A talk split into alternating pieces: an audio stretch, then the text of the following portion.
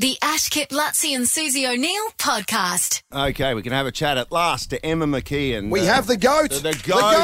goat. The goat. How are you, Emma? How, how is quarantine? thanks. How are you? Very well. How's quarantine treating you? First of all, is it good?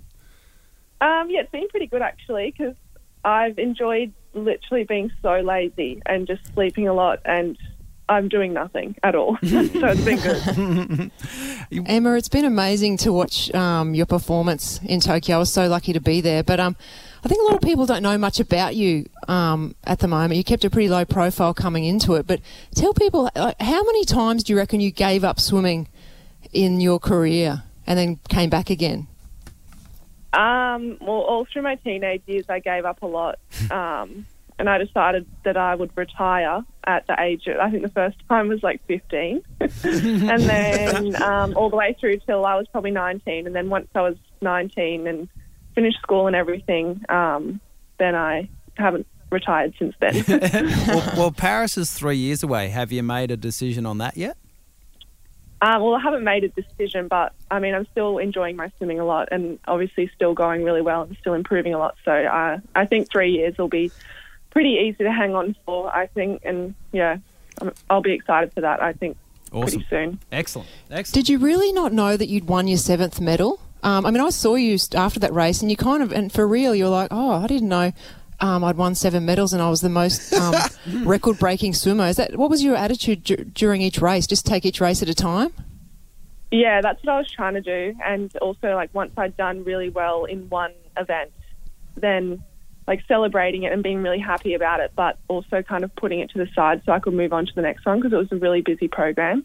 And um, it's kind of difficult to, I found it, I found it easy this time, but I remember in Rio finding it difficult to kind of manage my emotions from one race to the next and managing it from like a disappointment to then moving on to the next race. Um, so, yeah, by the time I got to the end of the meet, I really I had no idea about all these like stats about previous um, medal winners Yeah. and um, all that kind of stuff. Um, I, I, I love Michael Bohl. Like I think he's an incredible coach, and um, and I, as hard as it has been, and every athlete's got a story about how they've navigated the last eighteen months with just complete uncertainty every day, dedicating your life to something which may not even have happened. That was the reality of the situation for you guys. And as a coach, that I think that was an incredibly difficult thing to try and harness your athlete and try and mentally get them ready to be able to train at their peak every single day. And I think Bowley was extraordinary with you guys, and it was nice to hear you you you you, you, uh, compliment him uh, in, in amongst all your victories over in, in Tokyo.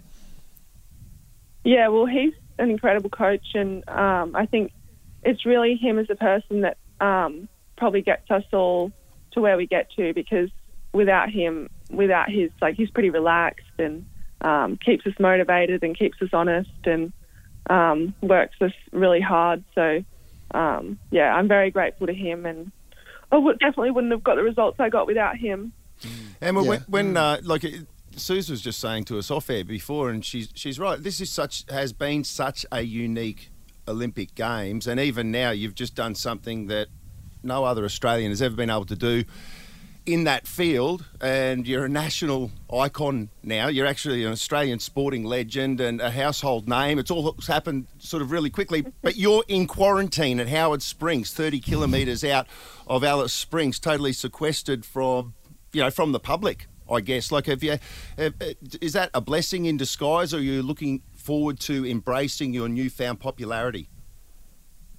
um, I don't know really. I haven't really experienced that before, so it's even just hard for me to wrap my head around. Because when you say things like that about me being a household name and things, I- don't know. I kind of don't really realize it. I don't really know how I feel about it. Um, but I think coming back into quarantine and doing spending two weeks here is probably a nice. Even though it's like it is difficult and probably I'm at halfway now because we get out next Tuesday, so Right. I think now is probably the harder bit, but it's probably actually been also nice because we've been able to come back and just really, really slow down for a bit before heading back home. And um, for me, I guess dealing with that side of things as well. Um, I bet you can't wait to see your family. You've got like the closest family I know, and I just love your family. I know your grandparents. I know your um, uncle Rob Woodhouse really well, and your your parents and stuff. Um, they showed footage of them all watching the race together. How funny all was your Dave? uncles and so aunties. brilliant. How funny was your brother? Oh my god! And your brother. He You lost just- it. I bet you just Yeah, can't wait to everyone see on your the family. was- Everyone on the team was watching his video and just like reenacting him and just thought it was a funny thing. That's so special Yeah. too. But he's been through it as well. Like Yeah. his- he was part of your squad, obviously, until uh, you know relatively recently.